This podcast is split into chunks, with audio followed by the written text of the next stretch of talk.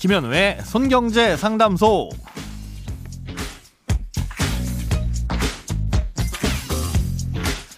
새는 돈 맞고 숨은 돈은 찾아드립니다. 손경제 상담소 김현우입니다.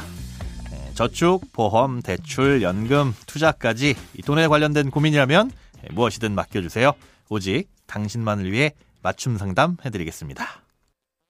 네, 손경제 상담소 오늘 첫 번째 시간인데요. 원래는 이 청취자님들 고민에 대해서 제가 맞춤 해결책을 찾아드리는 프로그램이지만 오늘 막 문을 연 만큼 아직 고민 의뢰가 하나도 오지 않았습니다.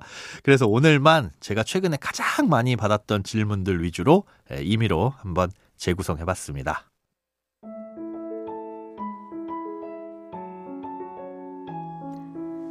안녕하세요. 저는 소위 말하는 영끌족입니다.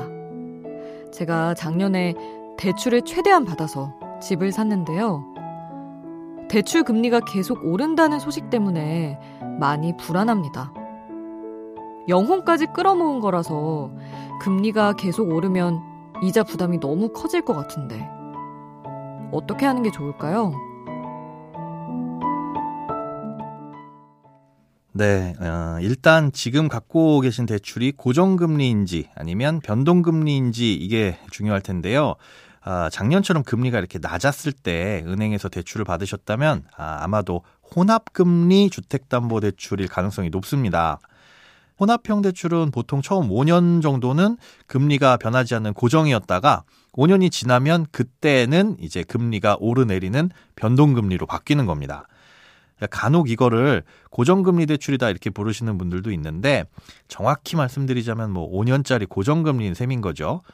아, 그런데 이런 혼합금리 대출을 받으셨다면 앞으로 최소한 3년, 4년 정도는 뭐 금리가 변하지 않을 테니까 그동안은 뭐 걱정 안 하셔도 되겠죠.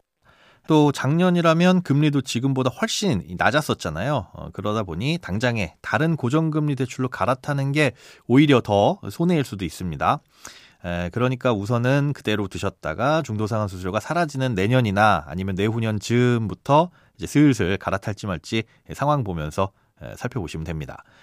어, 아무 걱정 안 하셔도 될 분들은 대출 기간이 끝날 때까지 뭐 20년이고 30년이고 고정금리 대출을 받으신 분들일 텐데 정부에서 지원해주는 뭐 디딤돌 대출, 보금자리론, 적격 대출 이런 것들이 한 2, 30년짜리 고정금리 대출입니다. 조건이 되시는 분들이라면 이런 대출을 갈아타는 게 훨씬 유리하니까 어, 이것 먼저 살펴보시는 것도 좋습니다. 자, 그런데 만약에 변동금리 대출을 받으신 분들이라거나 아니면 혼합금리 대출을 받았는데 이 고정금리 기간이 끝나가는 경우라면 이렇게 금리 올라가는 게 좀 부담일 수 있겠죠. 어, 지금까지는 고정금리 대출 상품의 금리가 주로 올랐었는데 얼마 전부터는 슬슬 변동금리 대출도 오르기 시작했거든요. 에, 그러면 변동금리 대출을 고정금리로 갈아타야 되나 요거 고민하실 텐데요. 사실 미래를 정확히 알 수는 없지만 그래도 고정금리를 선택하는 게 현재로선 유리해 보입니다. 당분간은 기준금리도 더 오를 가능성이 높고요. 또 작년에 대출 못 받은 분들이 올해 대출을 받기 시작해서 수요가 많아지면 이것도 대출금리 상승에 영향을 미치게 될 겁니다. 아, 이렇게 고민하다가 결국은 대출을 갈아타야 되겠다 결심을 하셨다면 이제 중도상환 수수료를 살펴봐야 되는데요. 보통 대출 받은 지 3년 이내 이 대출을 갚으면 중도상환 수수료 부과하잖아요. 아끼는 이자보다 수수료가 더 크면 대출 갈아타는 의미가 없으니까요.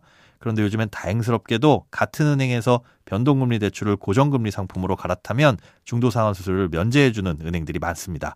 그러니까 현재 대출을 받은 은행에서 이것부터 먼저 살펴보시면 되겠습니다.